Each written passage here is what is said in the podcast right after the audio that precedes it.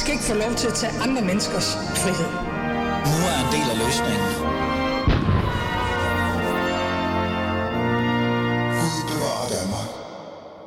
Gud bevarer øh, Danmark, plejer jo altid at sige. Det bliver der også sagt lige før. Måske skulle man faktisk i dag, i dagens anledning af programmet, sige, Gud bevarer mændene i virkeligheden. Måske. Fordi det er netop mændene, det kommer til at handle om i dagens afsnit af Fæderlandet. Mænd bliver hele tiden fravalgt på grund af deres syn. Det er i hvert fald, eller ikke deres syn med deres køn, men nok også deres syn i virkeligheden. Det er i hvert fald øh, noget, Amalie Lyne, øh, som jeg nok skal forklare, hvem er og hvorfor hun gør det lige om lidt, har sådan på en eller anden måde sat lidt i gang igen og igen og igen. Det er der også andre, der gør. Men det, det kommer til at handle om, det er simpelthen det her. Positiv særbehandling i en kønsligstillingsnavn har store og negative konsekvenser for de mænd, der bliver fravalgt på grund af deres køn på arbejdsmarkedet. For når der bliver gjort en aktiv indsats for at hive kvinder ind i medier og politik og andet, kan man nu også sige, betyder det nemlig samtidig, at lige eller bedre kvalificerede mænd bliver fravalgt. Ja, fravalgt. Og det burde der tales åben og måske også lidt mere ærligt omkring. Sådan skriver i hvert fald politisk kommentator og klummeskribent Amalie Lyne i Berlinske, og jeg tror faktisk sikkert, det har været en leder, fordi det er dem, jeg plejer altid at læse. Er det ikke det, Amalie? Det var faktisk. Det var faktisk en klumme. Så jeg vil ikke tage hele Berlingskes uh, lederkollegium. Okay. Det synes jeg, du skulle gøre. Det. det synes jeg, du skulle gøre mere.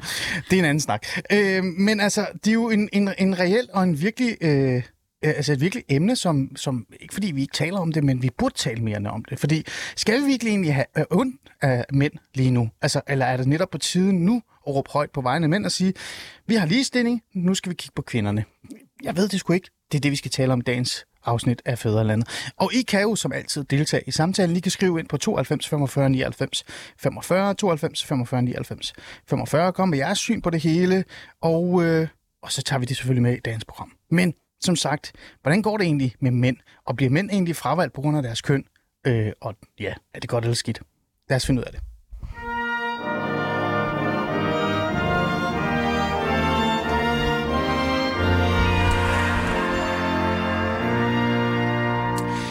Og som jeg altid siger, for at kunne gøre det, fordi jeg netop ikke må sidde og tale med mig selv, det kunne jeg jo godt have gjort i dag, for det er jo mandens dag, ikke? Øh, eller mandens afsnit, så har jeg selvfølgelig andre gæster i studiet. Jeg nævnte jo Amalie, Amalie Lyne. Velkommen til. Tak. Du er debattør, som jeg synes, det er måske lidt du er måske mere end det, synes jeg. Debattør, klummeskribent, foranværende pressechef for Liberale Alliance, så skriver du leder i, i Berlinske, og så deltager du aktivt i, i også den her kønsdebat, ja. kan man i hvert fald sige, og i hvert fald også ligestillingsdebatten. Du er med i dag, og lidt, lidt virkelig den, jeg vil komme til at sætte fokus på. Så har jeg Marie Gud med, med i dag. Velkommen til. Ja. Er det egentlig din første gang? Ja, Maria, undskyld. Hvad siger du? Er det første gang, du er med her i dag? Øh, det tror jeg. Ja, ikke? I dit program, ja. Ja. Det er da forfærdeligt, jeg ikke har haft det med før. Du er regionsmedlem i Region Hovedstaden, og så er du tidligere hvad hedder det, medlem af Folketinget. Ja. Det nåede du jo faktisk at være. Et halvt Hvordan? år. Et halvt år. Hvordan var det? Øh, jamen, det underholdt jeg lige med. Jamen, det var jo faktisk et ret spændende tidspunkt i dansk politik. Øh, Ja, det var ikke lige hvilken som helst tidspunkt, du nej, lige landede der. Brydningstiden. Ja. Øh, lidt dansk, øh, den sidste periode af dansk politik, som vi kender det, tror mm. jeg. Ja. Øh, så det var på meget indsigtsfuldt, vil jeg kalde det. Ja. Okay, interessant. Det glæder mig til også at dykke ned i. Og så er du selvfølgelig også forfatter, eller medforfatter, øh, vil jeg jo så sige, til, Mm. til bogen Feministisk Kampskrift. Øhm, ja, jeg tænker, det er, det er det. Og så har vi Rasmus Hall Møller med. Rasmus Hall Møller, du er mandesagsforkæmper, står der her. Altså, men du er da også mere end det. Du er også klummeskribent. Du skriver for Euroman nogle gange, gør du ikke det? Det går lidt træt med det, men, men jo, teknisk set, jo. Og så har vi to lavet et, øh, en, øh, eller vi har været med, været med et mandepanel en gang i en podcast, der handlede om sex. Som ingen rigtig... Jo, der var nogen, der lyttede til det, men ikke mange, der gad at lytte til det, fordi det sikkert var mænd, ikke? Tror du ikke det, Rasmus? Jo, jeg tror, det er lidt svært at få... Øh, uanset hvor fedt et program man laver, så tror jeg, det er ret svært at få mænd med på sådan et program, som, som de som mænd skal høre, fordi... Mm. Godt, så har vi introduceret dem, der er i studiet, og øh, det vi jo reelt set skal tale om, det er det her med, øh, hvordan går det egentlig med mænd, men især også fokuset på mænd, og er vi kommet et sted hen, hvor mænd faktisk bliver fravalgt øh, i virkeligheden. Amelie Lyne, det er jo dig, jeg skal tage fat i, fordi det er jo dig, der har inspireret til, at jeg vil sidde her i det her øh, program og tage fokus, eller sætte fokus på det her igen. Lad mig starte med det simple spørgsmål egentlig. Hvorfor er det egentlig nødvendigt med fokus på mænds vilkår? Fordi jeg troede jo, eller det er der mange, der siger, at mænd har det jo fantastisk. Det er jo patriarkatet. Det er jo dem, der har siddet i bestyrelses, øh, hvad hedder det, møderne, eller ikke bestyrelsesmøderne, men bestyrelseslokalerne og haft alle de store stillinger. Ja, det er det indtryk, man får øh, fra ligestillingsdebatten. Det, det synes jeg jo også, og derfor så prøver jeg at pege nogle andre steder hen. Altså, om mænd har det fantastisk, det kommer jo fuldstændig an på, hvordan, hvilken vinkel man øh, lægger ned over det. Men altså, hvis man kigger sådan helt overordnet på det danske samfund, så kan man ikke sige, at mænd har det fantastisk. Altså, det er jo fordi, alt vores fokus ligger på det her sådan, toppen af samfundet, eliten med den, den politiske elite og erhvervslivets elite. Der er det rigtigt, der er der jo øh, kæmpe dominans af mænd. Men hvis du kigger ned på øh, bunden af samfundet, så er der jo fyldt med mænd. Altså på gaden, blandt de hjemløse, blandt misbrugerne, i fængslerne, øh, selvmordsstatistikkerne, det er jo mænd. Øhm, så, så jeg synes ikke, man kan sige, at mænd har det fantastisk. Mm. Øhm, og så synes jeg bare, jeg synes, der er, jeg synes, det er, mange af de ting, vi diskuterer omkring kvinders vilkår, er sådan set fine at diskutere. Jeg synes bare, der er en ubalance i debatten, hvor at øh, man mangler at, at tale om øh, mændene. Mm. Det var svaret, og det dykker vi lige lidt ned i, fordi at, øh, der er jo noget der er jo interessant i det her, øh, den der balance, der er også kommet i forhold til, hvad skal vi så lægge fokus på? Fordi nu er det jo kvindernes tur, øh, Maria Gudme. Øh, det her nødvendige fokus på mænds vilkår øh, og også køn i forhold til arbejdsmarkedet og sådan noget, øh, er, den, er den så nødvendig? Eller... Øh... Øh, ja, altså jeg synes jo i virkeligheden, at det hænger rigtig meget sammen, når vi taler ligestilling bredt så hænger kvinders ligestilling ret meget sammen med øh, mænds øh, vilkår eller muligheden for at have et godt liv som mand også. Jeg synes noget af det, som øh, ligestillingsdebatten har bidraget rigtig meget til her de seneste år, er at øh, hvad skal man sige, udviske lidt nogle af de der klassiske mandeidealer og prøve at åbne op for, hvordan man kan være mand.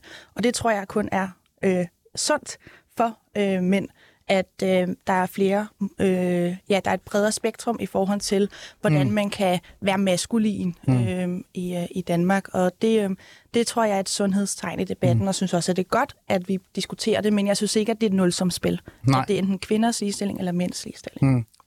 Nu er du feminist. Mm.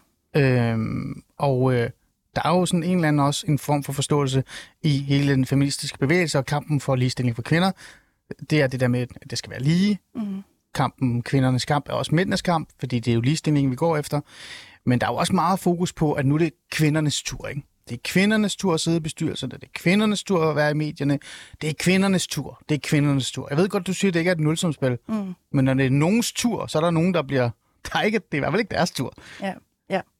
Og det, det handler jo også lidt om fordeling af magten i virkeligheden. I stedet for, at den øh, historisk set har siddet på øh, fortrinsvis mænd, hænder, øh, så er, tror jeg også, at vi i de her år begynder at se, at der er flere, der øh, beder om den magt og kæmper, mm, men det, kæmper sig den magt. Det så det bliver bredt ud på flere hænder. Marie Gud, men det kommer vi tilbage til, men mit spørgsmål var ja. bare sådan, du siger, at det ikke er et nulsumspil, men når man fremlægger ligestillingskampen som mm. en et bevidst valg af et, et enkelt køn, så er det også et fravalg af et andet køn. Så er det jo ikke så meget, så er der ikke en nulsumspil i det. Er vi ikke enige om det, ja eller nej?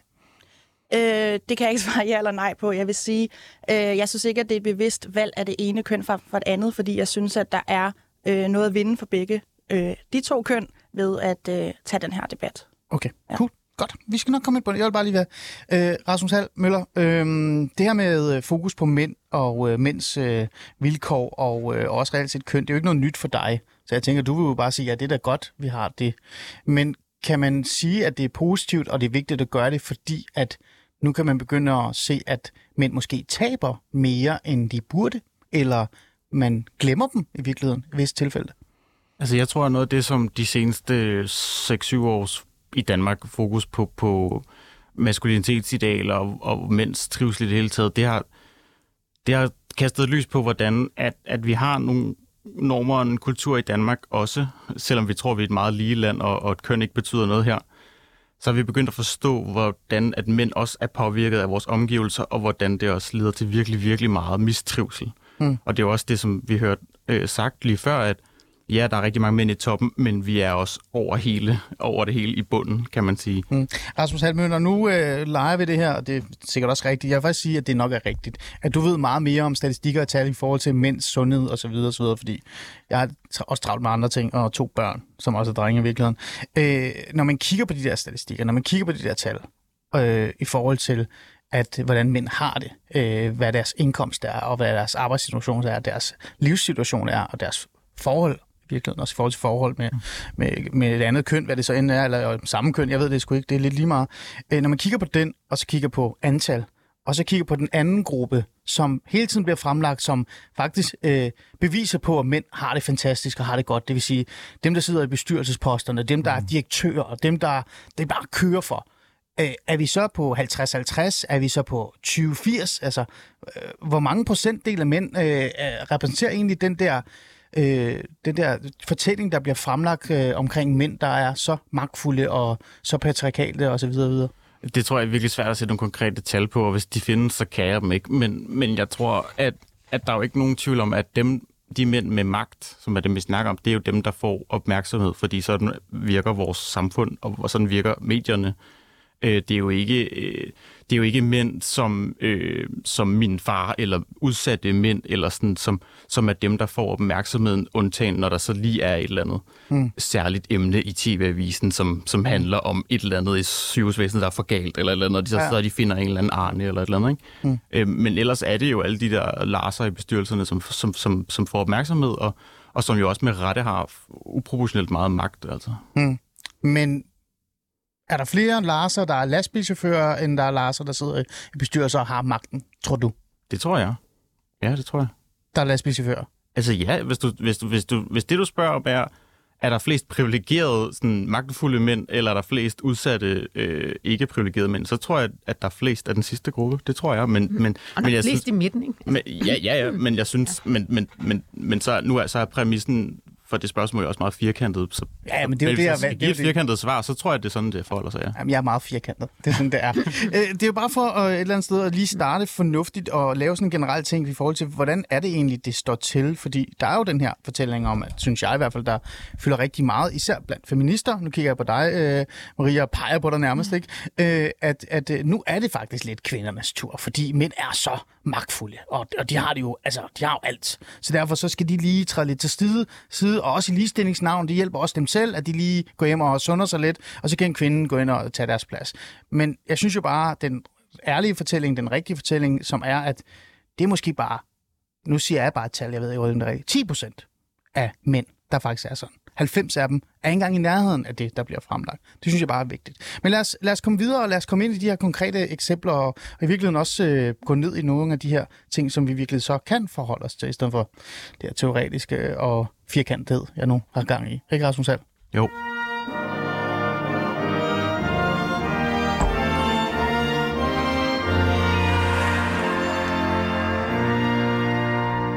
Godt. Amalie Lyne, du har jo nogle konkrete eksempler, og lad os starte med den her med PET-debat. Ja. Ja, PET-debat øh, for noget for nyligt var det. Øh, jeg tror, det var forleden faktisk i virkeligheden. Øh, PET-debat, de ville øh, have en opsendt debat, øh, en debat omkring øh, et land, øh, og en vært på programmet vil ikke have Danmarksdemokraternes finansordfører Dennis Flytkær med i udsendelsen, øh, fordi han er mand. Øhm... Og det hører altså lige med, at udsendelsen skulle handle om Danmarksdemokraternes finanslovsudspil. Ja. Det var det, der ligesom var emnet. Fantastisk. Ja. Og trods for, at programmet sådan, i virkeligheden, selvom du siger, handlede om finansloven, og, øh, øh, og øh, man skrev til Susie Jessen, som er partiets politiske ordfører, og hun videregav videre og sagde sådan, prøv at I skal have fat i den her mand, så valgte man nærmest ikke at have, have en med næsten, fordi man ville hellere have en kvinde. Mm.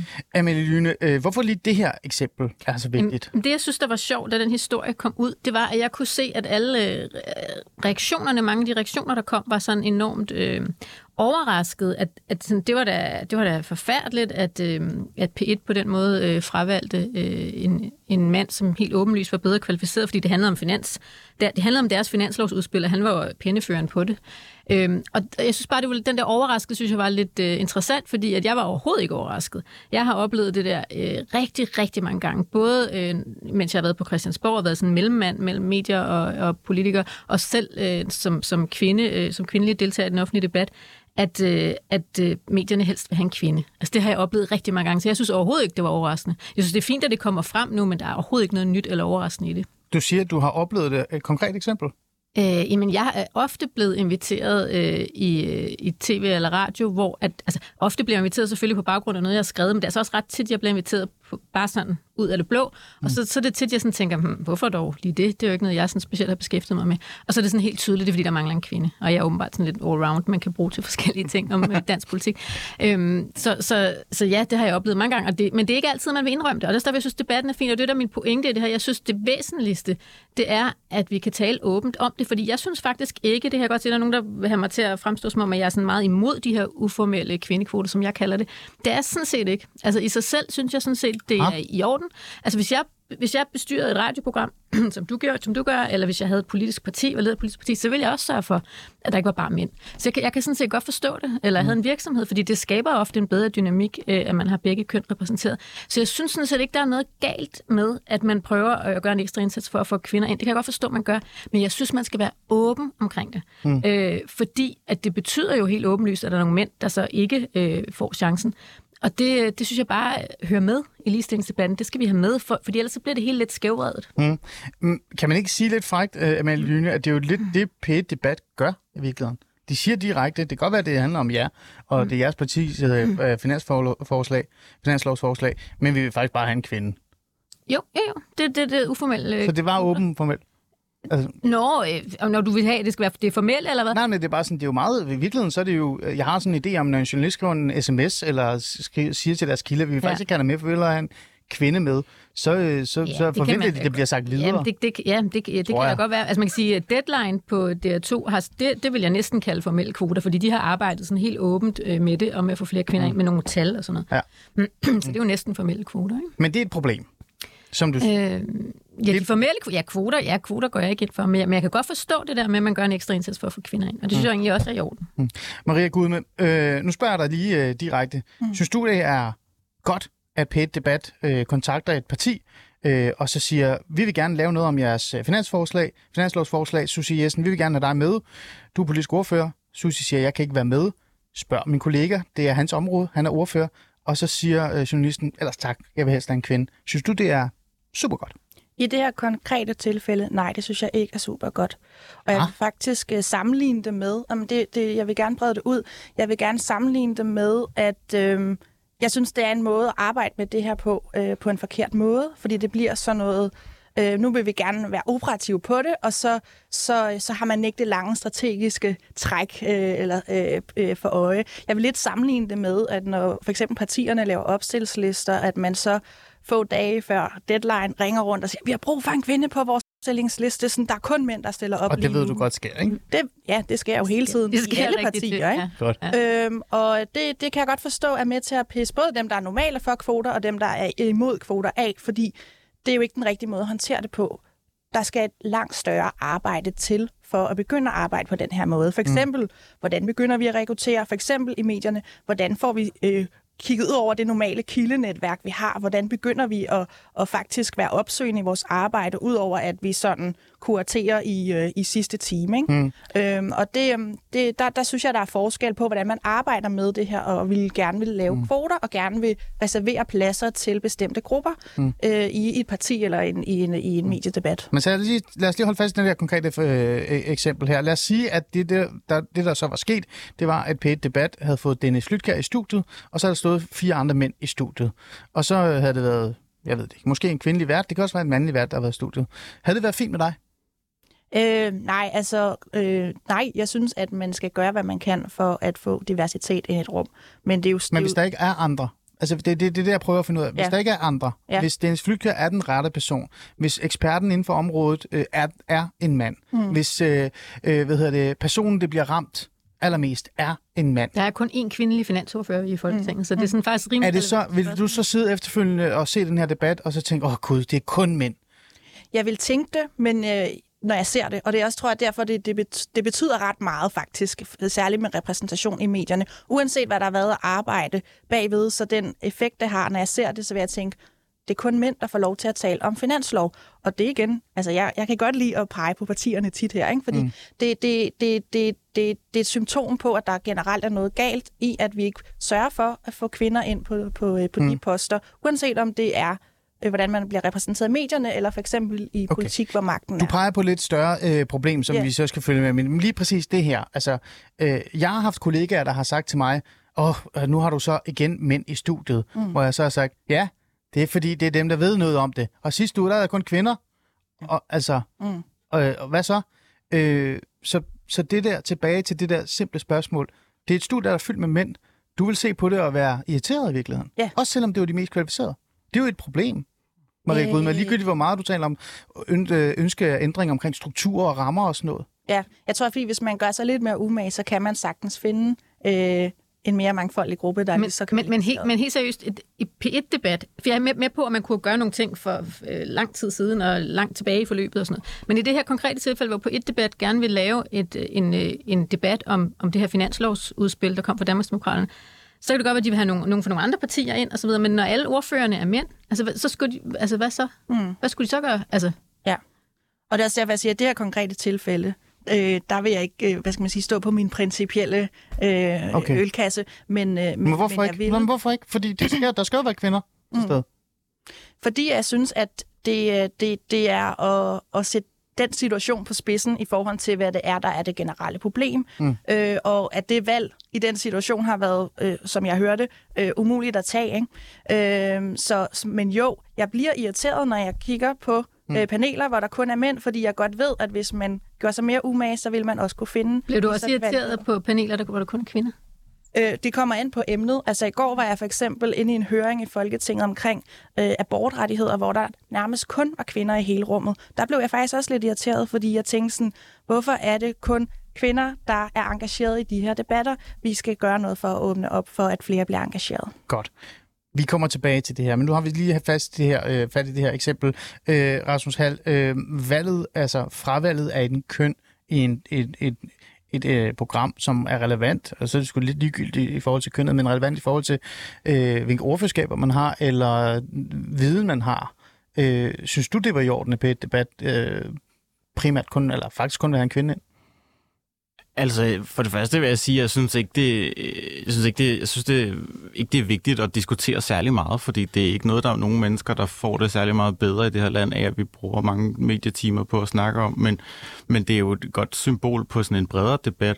Jeg synes, det er interessant, fordi jeg er sådan set enig med Maria her, men sådan, og, og hvis man så forestiller sig, at scenariet er, at der kun er mænd, der er kvalificeret til at deltage i den her debat, så er det jo også interessant at kaste lys på, hvorfor er det så tilfældet? Mm at det kun er mænd, som der er dem, man kan trække ind. Det synes jeg sådan set også er ri- meget rimeligt at pro- problematisere.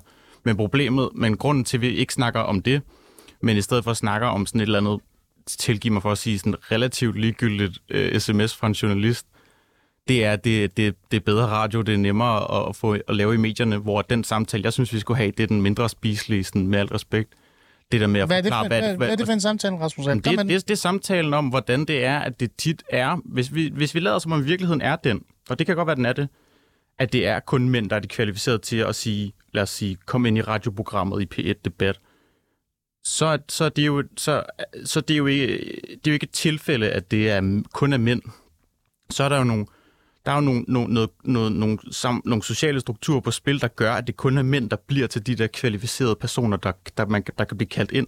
Og det synes jeg da også er vigtigt at snakke om, hvorfor det sker.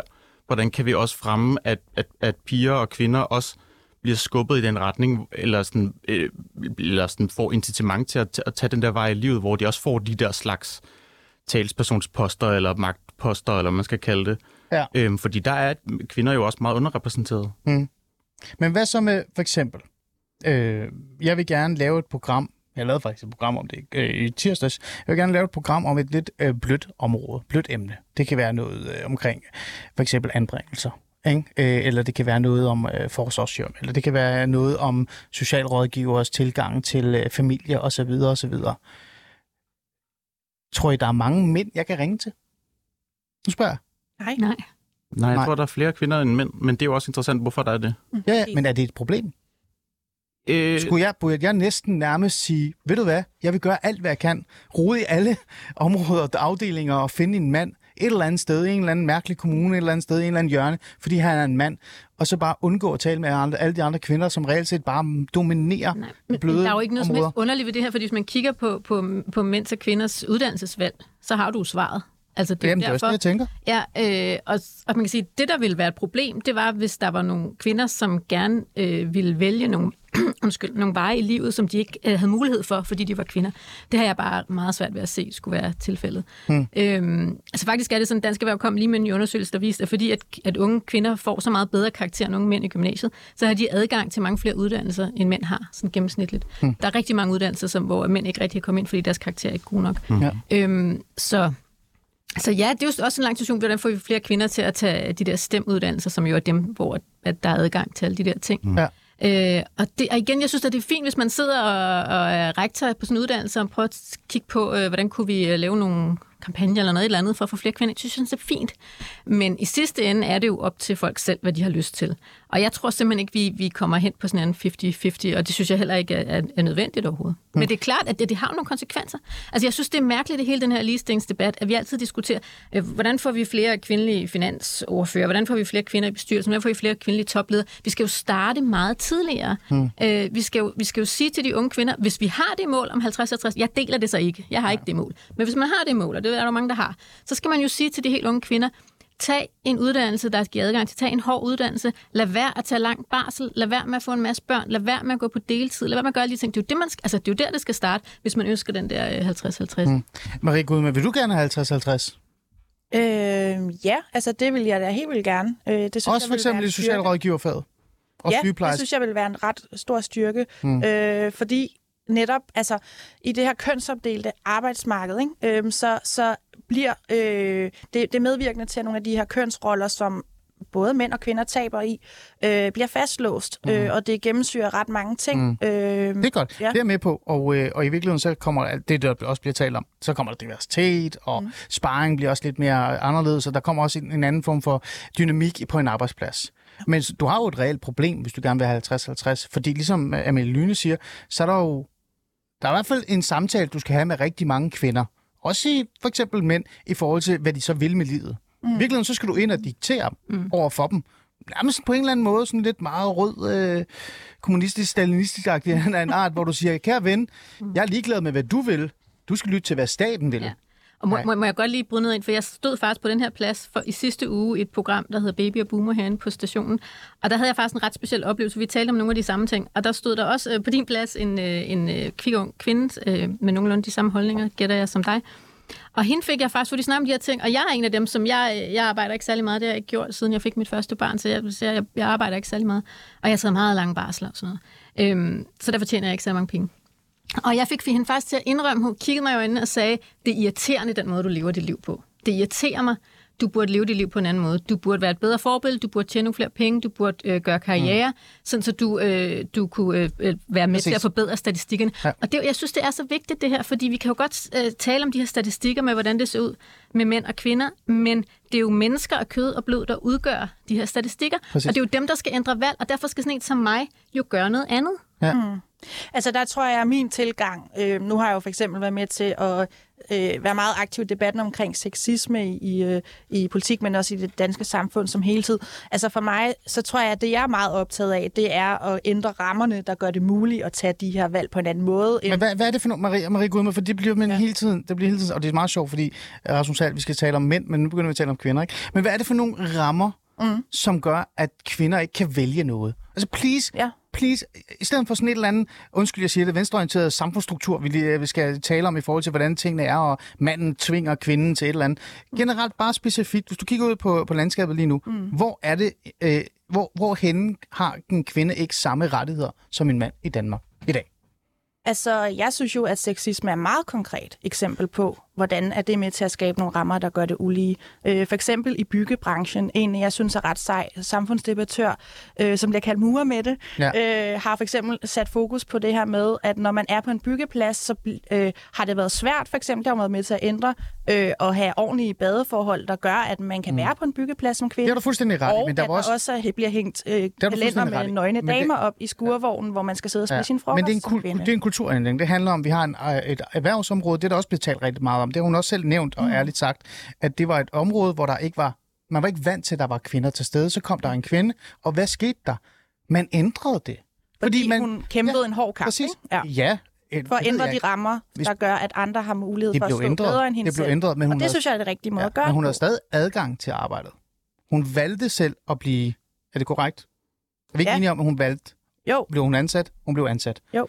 Når en socialrådgiver vælger at blive socialrådgiver, så gør de det, fordi de gerne vil være socialrådgiver. Så er der et område i Danmark, et erhverv, hvor, man, hvor kvinder ikke har ret til at være. Nej, ikke formelt, men der er jo masser af underliggende ting, der gør, at det kan være vanskeligt at tage et valg. For Okay, er der det samme for kvinder for mænd? Jamen, altså, der Er der er det samme for mænd? Er der Øh. steder, er der, et, er der erhverv i Danmark, hvor mænd reelt set bliver set ned på, hvis de begynder at arbejde der? Er kvinder, ja. Er mennesker, der arbejder der, Det eller folk, der bestemt. vælger dem fra? Det tror jeg helt bestemt, for eksempel SOSU-uddannelsen, sygepleje, Mm. mm. øh, øh, faget osv. Jeg tror helt bestemt, der er øh, begrænsninger derover ligesom, altså det er jo derfor, vi skal gøre op med det her kønsopdeling Ja. arbejdsmarked, ikke? fordi der er begrænsninger for kvinder, som ikke står i kontrakten. Det bliver sværere for dig at arbejde her, fordi du er kvinde, mm. men fordi at den måde, man har indrettet, mm. og det kan Og- være lavpraktisk, og det kan være kulturelt. Og, og det, det du sker siger, i det, begge ja, og det, det, det, og det, der bliver gjort der, det er jo, altså, det er jo individet, det er jo menneskerne, der tager det. her. Det er jo ikke, det er jo ikke noget, der står i loven. Det er jo ikke noget, der står i arbejdsgiverbogen, håndbogen. Der det er jo ikke for eksempel også fag, hvor det er sværere for mænd øh, at give udtryk for, at de gerne vil have barsel, hvis de skal træffe nogle Okay. øh, karrierefremmende valg, Tilbage som til, det hedder. så er det en samtale med lederen, og lederen måske ser lidt ned på det. Så det er det mennesker, kan også være kollegers valg Så er vi- forud for, der har... Maria, grund til at holde lave den her meget lange ting, for Rasmus Hall skal også have lov til, så det er fordi, så er vi tilbage til det der med, den eneste måde så, og hjælp mig gerne, hvis der er andre måder, mm. den eneste måde, så du kan ændre det her på, det er jo netop at gå ind som stat og sige, vi drømmer om 50-50, derfor skal du som barn begynde at overveje eller tænke over, du skal ikke have børn, du skal da på arbejdsmarkedet, og så kigge på drengen og sige, du skal da ikke være håndværker, du skal da være sygeplejersk. Det er det, du skal gøre i kampen for, at vi kan få 50-50. Det vil sige, mm. du vil ind og bestemme, hvad folk allerhelst selv vil. Nej, jeg vil sætte nogle rammer, der gør, at man kan tage et, et, et, et friere valg. Men det kan man jo allerede. Altså, der er jo ingen, der stopper mine sønner i at være sygeplejerske i morgen, hvis de har lyst til det, når de bliver... Nej, men forestil dig at 18-19 sidde hos en studievejleder, som vi har hørt masser af eksempler på, at øh, drengene oftest får at vide, hey, øh, du, du synes, det er lidt svært med de her bøger, tag en erhvervsuddannelse, og, øh, og pigerne sådan, ej, er du god til at skrive, flot Måske og fordi de dygtig. har det svært med bøgerne. Lad os sende dig på Måske er universitetet. fordi de har det svært med bøgerne. Ja, eller man måske bare ikke har øje for folks potentiale, og at man har mm. forskellige udviklinger, og man lærer på forskellige måder, men godt kan varetage det samme mm. job, selvom man ikke mm. er på mm. samme måde. Fair nok, det kan jeg godt forstå, Rasmus Hall. Øh, du er mand, jeg er mand. Mm. Lad os nu være ærlige. Hvis vi skal have 50-50, Mm. hvis vi reelt set gerne vil kæmpe om det, så skal vi ind og påvirke børn, eller altså helt fra barns ben, og nærmest at sige til dem, vi vil så som samfund gerne have, at du skal blive sygeplejerske. Mm. Det er bare ærgerligt, ven.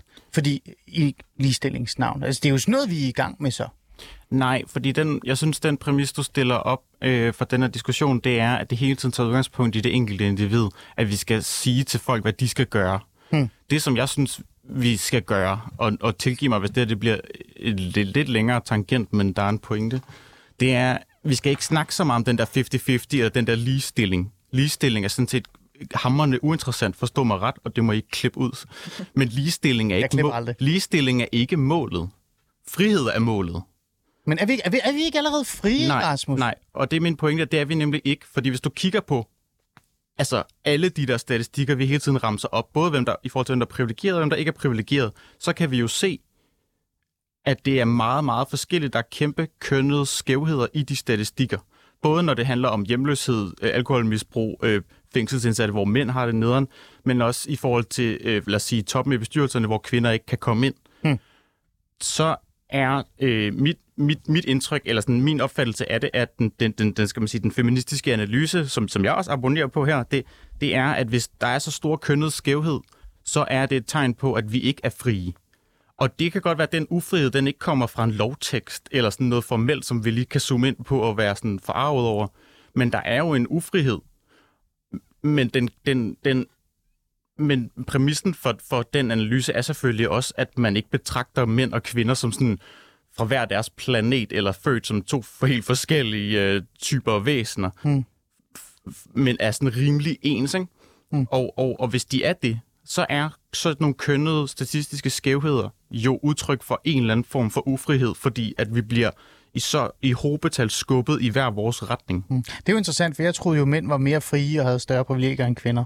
Men lad det ligge. Æ, Amelie Lyne, hvad synes du om det, Rasmus Hall siger? Jamen, han, du, du øh, understreger jo pointen her til sidst, den væsentligste point, det der med, hvad, hvad præmissen er for alt det, du lige sagde, mm. og det er jo, at du mener, at mænd og kvinder er fuldstændig ens. Nej, Så, det sagde jeg ikke. okay. Hvad siger du så? Hvad sagde du så? Jeg sagde, at vi, at vi ikke er så grundlæggende, vi er ikke så forskellige, som vi, vi bliver gjort i debatten. Jeg tror, vi er mere ens, end vi sådan har lært fra, fra, fra, fra samfundsdebattens diskurs og fra, fra biologiundervisning, hvor vi tillægger det alt for meget betydning, alt det, alt det biologiske osv. Jeg tror ikke, vi er så forskellige, som vi går og tror. Nej, altså det, det, hvis man kigger på forskning, er der i hvert fald uenighed. Så meget kan vi konstatere. Så jeg tror, vi skal passe på med at fortabe os. Ja, der er uenighed Der- blandt forskerne. Ja, ja, det er det, jeg mener. Mm. Der er uenighed blandt forskerne omkring øh, de der ting. Men det er jo klart, at selvfølgelig bliver vi jo som mennesker påvirket af den kultur, vi lever i. Mm. Øh, det gør vi jo. Sådan som jeg ser det, så vil I bare skabe en anden kultur, end vi har i øjeblikket. I vil rykke ved kulturen. Det er sådan set helt fair, at man vil det. Øh, men, men det der med at gøre sådan fuldstændig upåvirket af kultur, så vi kan træffe det fuldstændig rene, frie valg, det tror jeg nok ikke rigtig på. Altså, der, man vil jo altid leve i en eller anden form for mm, kultur. enig. Og så synes jeg, det er helt fair, at, øh, at, øh, at man ønsker at ændre den kultur. Og det, det ser jeg i øvrigt også, at, at hele vores samfund er i fuld gang med allerede. Så jeg tror, at I skal da være... Det er mere sådan nogle boomer som mig, som er lidt bekymrede. Jeg tror, at sådan nogle som jeg skal være ret glade, fordi, fordi det, er da- det er da det, som vi ser hele tiden i den offentlige debat og kampagner. Og erhvervs, erhvervslivet er jo totalt på den her. Og det er de jo, fordi de mangler arbejdskraft i øjeblikket. Mm-hmm. Så de er, det, er jo sådan, det er jo helt logisk. De har simpelthen bare brug for at få nogle flere ind, og de vil rigtig gerne have nogle kvinder. Når du sagde, at, det var, at mænd, kvinder kan ikke komme ind i bestyrelser, så synes jeg, det er en lidt sjov formulering, fordi at bestyrelsen står og skriger på kvinder. Det er jo, altså de der rekrutteringsbyråer, der finder bestyrelseskandidater, de jo bliver, jo, river sig i håret, fordi de ikke øh, kan finde alle de der kvinde, kvindenavne, de skal præsentere hele tiden. Mm. Øh, så, så det er faktisk meget nemmere jo, hvis man er kandidat var som kvinde i dag, at komme ind i en eksempel, jeg lige bestyrelse. havde, Jo, jo, men når du bare for at sige, så, så, jeg tror, vi er jo midt i en mm. øh, kulturændring. Ja, og det er Altså, mega jeg- nice. Det, det kan godt være. Det kan godt være. Det kan også være, at det er bekymrende. Altså for sådan en som mig, far til to drenge mm. på 3 og 6, mm. der kan jeg godt nogle gange sidde og være en lille smule bekymret. Hvorfor? Fordi jeg tænker, hvad er det for en verden, de kommer til at træde ind i? Mm. Okay, må det til at... Må det... Nå, færdig. Du, må- for du må godt stille okay. spørgsmål. Det ved du. Du kender godt programmet, kan jeg høre. Ja. Fordi at, at øh, kommer det til at være en lige, altså en, en, en, altså en ligestillet, øh, ligestillings øh, øh, øh, mand- og kvindedomineret verden, eller kommer de til at lande i et sted i en verden i en tid, hvor de netop bliver nødt til at forholde sig til, at kvinder har første ret? Mm. Fordi historie, mm. og fordi vi mangler. Og det, altså hvis du det kan du ikke modsige. Det er reelt set en bekymring, og også reelt set noget, vi kan se, ja. der er på vej. Den Amalie deler jeg. Jeg har både jeg har to drenge og en pige, så jeg har begge køn øh, af børn. Øh, og det er jeg, fuldstændig enig med dig i, fordi det kan man jo også se i debatten, at når vi taler om det der med, at der er en underrepræsentation af et køn, så er det jo sjovt nok altid de steder, hvor at der er for få kvinder, og hvor, at det er, hvor der er fedt at være. Mm. Det er de steder, vi diskuterer. Det er bestyrelse, det er toppen af politik, det er alle de der steder. Hvorimod der er jo ikke nogen, der interesserer sig særlig meget for, at vi i øjeblikket har langt flere kvindelige læger end, øh, end mandlige læger. Altså, uh, hvordan får vi nogle flere mænd til at blive læger? Det, der, altså, det er man da ligeglad med, fordi det er meget fedt at være læge, og så længe der så er helt mange kvindelige læger, så er det fedt. Mm. Og der er jo heller ikke nogen, der interesserer sig for, hvordan får vi nogle flere kvinder til at blive... Øhm, øh, kloakarbejdere eller et eller andet, eller stillagsarbejdere eller sådan noget, hvor der også virkelig mangler, kvi- mangler kvinder. Det er der jo ikke nogen, der interesserer sig for.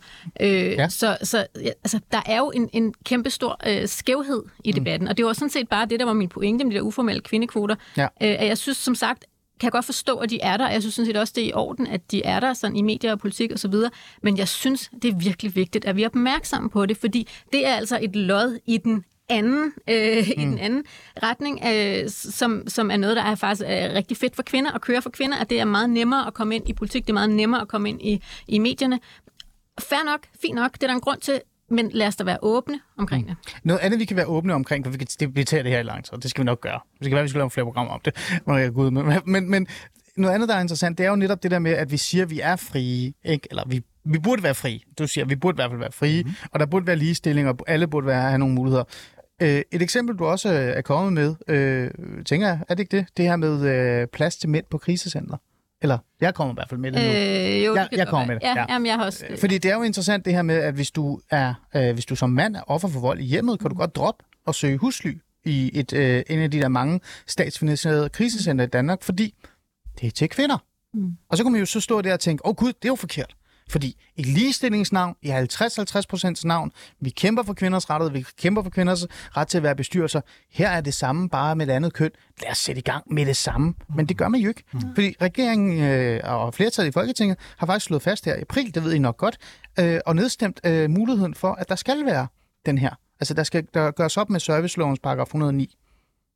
Er det, øh, er det godt? Nej, og der er også værnepligten, vil jeg lige øh, skyde ind, som Også et er eksempel, også et ja. eksempel på uligestilling ved lov. Ja. Altså. Ja.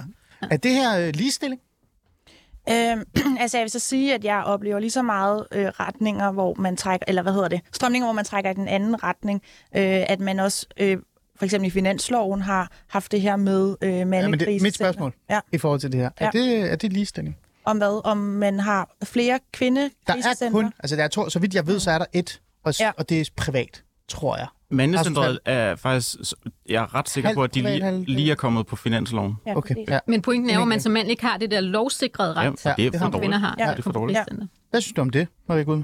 Øh, jamen, jeg, jeg er helt for at sikre, øh, altså, og det, det er jo også i det der med, hvad er det for nogle personer, man taler om? Er det de mest udsatte, eller er det de mest privilegerede? Og der synes jeg også, vi skal skille debatten ad, og ikke sætte mænd i en kasse, fordi det kommer man også hurtigt til. Mm. Øh, mænd i udsatte positioner, øh, synes jeg er lige så vigtigt at, at kæmpe for, som altså, kvinder i udsatte positioner. 50-50 adgang på krisecentrene? Marie Gud? Øh, jeg tror i hvert fald, det er vigtigt at indrette øh, krisecentre øh, eller mandecentre øh, specifikt til den gruppe, fordi det tror jeg, man kan se rigtig meget værdi i hos øh, øh, hvad hedder det, kvindekrisecentrene, at man man har et sted, hvor man lige kan sænke skuldrene, fordi at det ofte, den, der ofte har udsat en for den vold, er en mand for eksempel. Men synes du ikke, mænd skal have den lovsikrede Jamen, ret, som kvinder har? Jamen det er det, jeg siger, at jeg synes helt sikkert, at øh, det også er vigtigt at sikre den på den anden side af de to køn, hvis man sætter den grænse op. Ikke? Hmm. Men at det, det skal være en selvstændig ting. Ja. Amalie Lyne, der er jo mange, som så vil svare mig og dig. Jeg tænker, jeg tænker vi er enige. det har jeg lige besluttet mig for, at vi er. Øh, at, øh, helt ærligt, altså, der er jo overvejende flere kvinder, der får bank tæsk af deres mænd. Mænd er stærkere. Mm. men der er der er flere sager det. Ja, der er flere, øh... men der er jo rigtig mange mænd. Altså nu, jeg, kan ikke, jeg må ikke hænge mig op på det, men jeg har lige kigget på tallene, og jeg mener, det er sådan, at der er dobbelt så mange kvinder som mænd. Korrekt. Men, men det er det ikke rigtigt? Ja. Men det betyder jo også, at det er altså rigtig, rigtig mange mænd. Altså mm. det er jo ikke sådan, vi ruder ned et par procent. Nej, nej. Altså, vel? Nej. Der, der er rigtig mange mænd også. Ja. Det er jo bare interessant, for det er jo altid det, der bliver trukket frem. Og det er jo også det, der gør, der, der, der gør mig her nysgerrig her, øh, de her for den skal vi også have. Det er den her generelle samtale, for jeg er jo enig med jer om, at vi skal have en samtale omkring alt det her. Vi skal jo have en samtale omkring det her med at kæmpe for kvinders øh, rettigheder og, og så videre og så videre. Og jeg er også en af dem, som i virkeligheden godt kan se det der med, at vi er jo ikke kommet i mål. Der er nogle steder, især for eksempel med minoritetsetniske kvinder, mm. som vi et eller andet sted bare har fuldstændig glemt. Fordi i vores kamp for at få kvinder til at sidde i bestyrelserne, så har vi glemt, at den 16-årige ikke har lov til at have sin telefon i fred, fordi storebror skal holde øje med, hvem hun skriver med sjovt nok fylder det ikke rigtig meget i den feministiske kamp i virkeligheden. Marie Gud med i øvrigt, hvorfor er det, det ikke fylder noget? Og nu kommer jeg med tre dejlige eksempler. Mm. I den feministiske massekamp, at for eksempel en 11-13-årig har forlovelsesring på, for at kunne få lov til at date Ahmed, at øh, 16-17-årige skal aflevere deres øh, mobiltelefoner til deres børn, eller til deres øh, fædre, eller deres brødre, øh, når de kommer hjem, for de skal holde øje med, hvem de skriver med og arbejder med. Og at reelt set, nu siger jeg det ærligt, at helt basale menneskerettigheder i minoritetsetniske miljøer for kvinder ikke engang er i nærheden altså af at blive opretholdt, men øh, man kæmper for bestyrelsesposter. Hvordan, hvordan, øh, hvordan kan det være? Jeg tror helt grundlæggende set skyldes det uvidenhed. At vi, Siger du virkelig, at feminister er uviden omkring, hvad der sker i det minoritetsetniske miljø? Ja, det tror jeg da. Altså, jeg, jeg vil også selv sige, at jeg har mine begrænsninger i min viden. Altså, det jeg tror, det er, at Altså, Jeg synes, har, at man der ikke, skal hørt, har man være- ikke hørt nogen af de historier, der i årtier er blevet fortalt de sidste 10-15 år? Der er blevet lavet podcast fra øh, politikken omkring opdragelsesrejser, der er blevet fortalt Mm. historier, der er blevet skrevet bøger. Jeg ved godt, mange så negligerer dem og siger, at det er jo stigmatiserende, det er jo racisme. Mm. Hvis vi lægger dem til side, mm. siger du, at feminister er uviden i forhold til, hvad der sker i det minoritetsetniske miljø? jeg tror, at vores samfund i, i det hele taget er uvidende. Og det, det er også en effekt, at jeg som feminist helt klart også er, er, er, har, har mine begrænsninger i den debat. Øhm, jeg vil sige, at... Øhm, Altså, jeg, jeg, jeg synes selv, jeg gør mig umage for at, at være opmærksom på de der problemer. Øh, jeg, jeg synes generelt set, at sådan den feministiske, hvis man skal tage debatten internt mellem feminister, ville det være rigtig fedt, hvis vi sad i mange flere fællesrum. sådan helt lavpraktisk, fordi det også tit bliver øhm, øh, opdelt på den måde. Og det, øhm, det, øh, det er måske også Socialdemokraten i mig, at, øh, at øh, lad os lige øh, prøve at være lidt mere fælles om, om, om, om de kampe. Mm. Øhm, men jeg synes, jeg synes, at vi grundlæggende set skal begynde at kæmpe for rettighederne, øh, og ikke vente på, øh, hvad skal man sige, at alle får delt deres sårbare historie, fordi det mm. synes jeg også, at der er noget uværdigt i. Vi skal tilbage til mændene, men øhm, øh, Amalie, du markerer Jamen, her. jeg, jeg tror ikke, det handler om uvidenhed. Jeg tror, at feminister er nogle øh, kloge mennesker. Øh, jeg tror måske mere, det handler om interesse. Altså fordi, at... Øh, jeg, sy- jeg synes virkelig, man kan, nu har jeg deltaget i ligestillingsdebatten i mange år, og jeg synes virkelig, man kan se en tendens til, at grunden til det hele handler, altså de mennesker, der hele tiden problematiserer, at uh, det er svært for kvinder at komme i bestyrelser, og hvorfor er der den kvindelige topleder, mange af dem er jo selv i markedet for sådan en post. Ja. så, så, så jeg tror, det handler om, om interesse. Altså, at øh, mm. det er noget, jeg gerne vil have, som, øh, som jeg ikke lige får serveret på et sølvfad. Det, og hvor det andet, det handler jo ikke om mig. Altså, jeg, øh, jeg ved heller ikke noget om det alligevel. Ja, ja, og det, det handler om nogle andre. Det kan Ja. ja. snakke om på den tidspunkt. Det er jo interessante spørgsmål i den øh, samtale, og det er jo en helt anden snak. Det er, er det vigtigere at kæmpe for bestyrelsesposter for kvinder, eller kæmpe for den 16-årige, der skal have lov til at have helt basale rettigheder? Hvad er vigtigst? Mm. Jeg gider ikke engang spørge dig, Mariko. øh, Rasmus Hall, øh, vi skal tale om mænd for fanden, ikke? Det er typisk det her. Og her kommer så det gode eksempel, eller spørgsmål. Det er det, der reelt set er sket her i dagens afsnit i virkeligheden også. Det er, i kampen for at tale om mænds rettigheder, mænds problematikker, mænds øh, fravalg af mænd øh, på grund af deres køn, så ender vi altid med at tale om ligestilling og på vegne af kvinder på en måde. Det vil sige, jeg får nærmest en følelse af, og det her det er en følelse, jeg får nærmest en følelse af, at mænd skal på en eller anden måde acceptere, og de skal lide en lille smule, for nu er det reelt set samtalen, der handler om kvinder. Og hvis vi kæmper og får ligestilling for kvinder, så får mænd også et eller andet. Er, er det ikke et, et problem? Altså, jeg tror, det er sådan helt fundamentalt for alle ting, der handler om ligestilling og køn og identitet, at, at alle problemerne hænger sammen. Altså, det er sådan grundlæggende... Men proportionerne, synes du ikke, vi er- som regel altid ender med at igen have fokus på, på kvinder? Vi har et kæmpe procentdel af mænd, jo. der har det forfærdeligt. Jo, jeg De synes bliver helt klart... fravalgt i bestyrelses, øh, ikke bestyrelsesposter, mm. for det er de måske allerede, men de bliver fravalgt i øh, deltage i den offentlige debat. De får ikke den rette hjælp i forhold til for eksempel krisecenter. Mm. De øh, er pisse dårlige at gå til lægen. Men have i øvrigt kvinder. Ja. Er det ikke et kæmpe problem? Jo, men så skulle du da have holdt øh, den røde tråd lidt bedre i det her program. Jamen, jeg har jo med vilje ladet den simre ja, Ja, derhen af, ja, fordi det er jo netop det, der altid sker, Rasmus. Ja, ja det, det er ikke det, jeg har tænkt så meget over. Altså, jeg, jeg, jeg snakker om mænds issues, og så lader jeg kvinder og andre grupperinger sådan repræsentere dem selv. Og når, jeg synes ikke, at jeg oplever, at, når, at, at der bliver påtalt mænds problemer og, sådan, øh, at det, og mænds dagsorden, at, at det er så de bliver derailet på den her måde, eller den, øh, den slags måde, men, Så du men jeg aldrig... synes, at det er underrepræsenteret. Jeg synes ikke, at medierne tager det nok op. Mm. Øh, helt klart. Og Hvorfor tror du, de ikke gør det? Er det Det- måske, fordi den kvindelige feministiske kamp fylder mere og mere interessant? Jeg tror, det er fordi, at det, som jeg sagde tidligere i programmet, er øhm, en sværere dagsorden at kommunikere.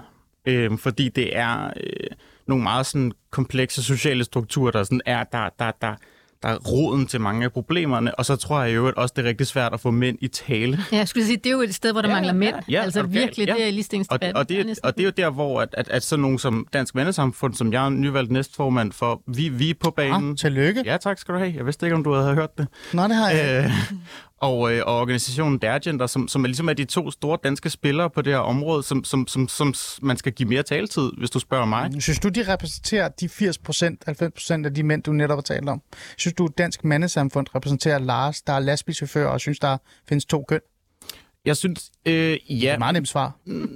Ja, ja og nej, fordi, fordi, der, fordi det er jo det er baseret på meget sådan, hvad skal man sige, højt flyvende, meget sådan akademisk-agtig baggrund, eller sådan teori meget af det, men, men, jeg, men jeg synes, det kommer lastbil Lars til gode. Altså, Ja, jeg er jo det er- faktisk i tvivl. Jeg har endda været med til at stifte der. Ja, præcis. Øh, øh, og det er jo det, Amalie Lyne, jeg gerne vil tage her til sidst, fordi i vores ivrighed og kamp for at kæmpe for ligestilling og kvindernes og mænds rettigheder, så synes jeg jo i virkeligheden, at at mændene igen bliver glemt. Mm. Fordi dem, som har samtalerne, dem, der taler med hinanden, det er som regel øh, kvindebevægelsen, der inviterer andre ind, som i øvrigt er lidt enige med kvindebevægelsen omkring, hvad det er, man skal kæmpe for, mm. men de har taget sådan en, jeg er også mand i øvrigt, ja. men jeg er også feminist. Ja. Øh, er det jo ikke en, er det ikke en af de store problemer? Altså sådan en som mig vil jo aldrig blive, med al respekt, Rasmus Hall, inviteret ind til noget som helst i forhold til Nej. en snak om mand. Og selvom jeg har skrevet om jeg det utallige Det, jeg gange. taler om før med, at vi faktisk er midt i en kulturændring, og at, jeg, at mine to meddebattører her, synes jeg, øh, skulle øh, glæde sig rigtig meget. Ja, det skulle du. Selv er, jeg, selv er jeg knap så glad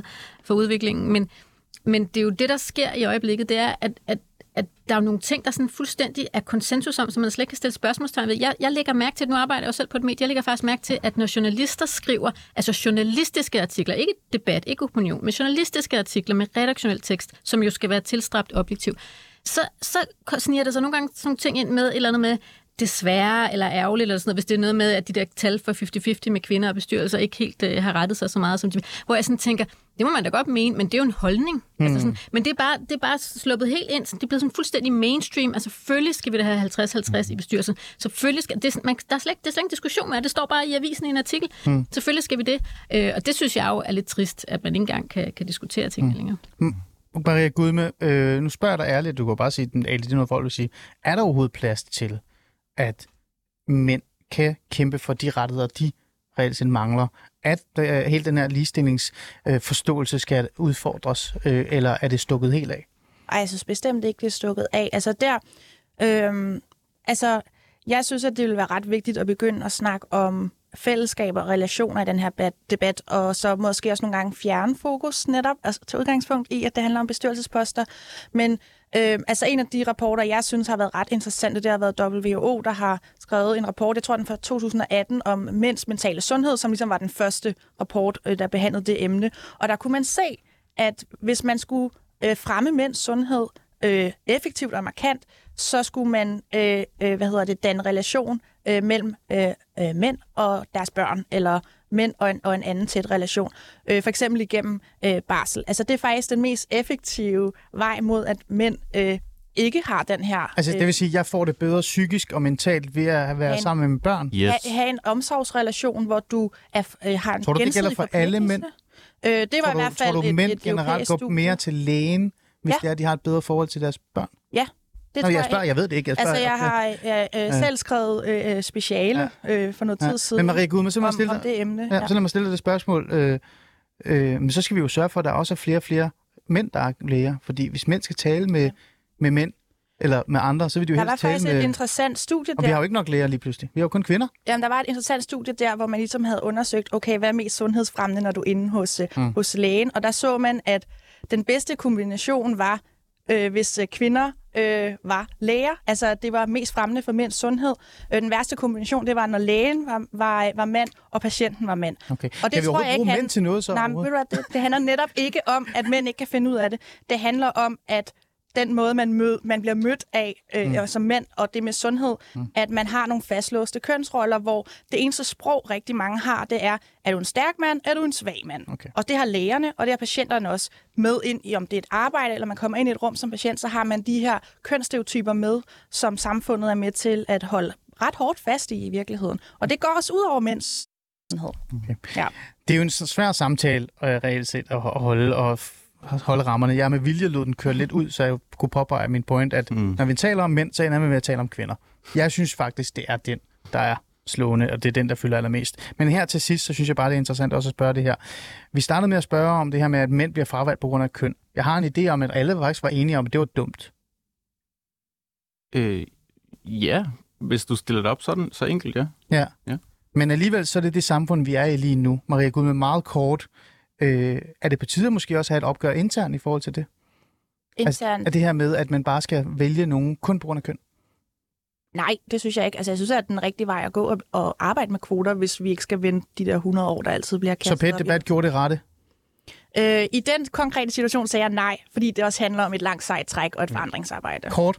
Pointen med, med alle de der kønnede indsatser, inklusive kvoter og mandegrupper osv., det er jo, at de skal overflødiggøre sig selv. Det er, at man, man, man, man kom, laver, kompenserer for en kønnet skævhed, sådan så den, de der indsatser kan, kan, kan overflødiggøre sig selv. Så på sigt skal de ikke være der, selvfølgelig ikke. Amalie Lyne, meget kort.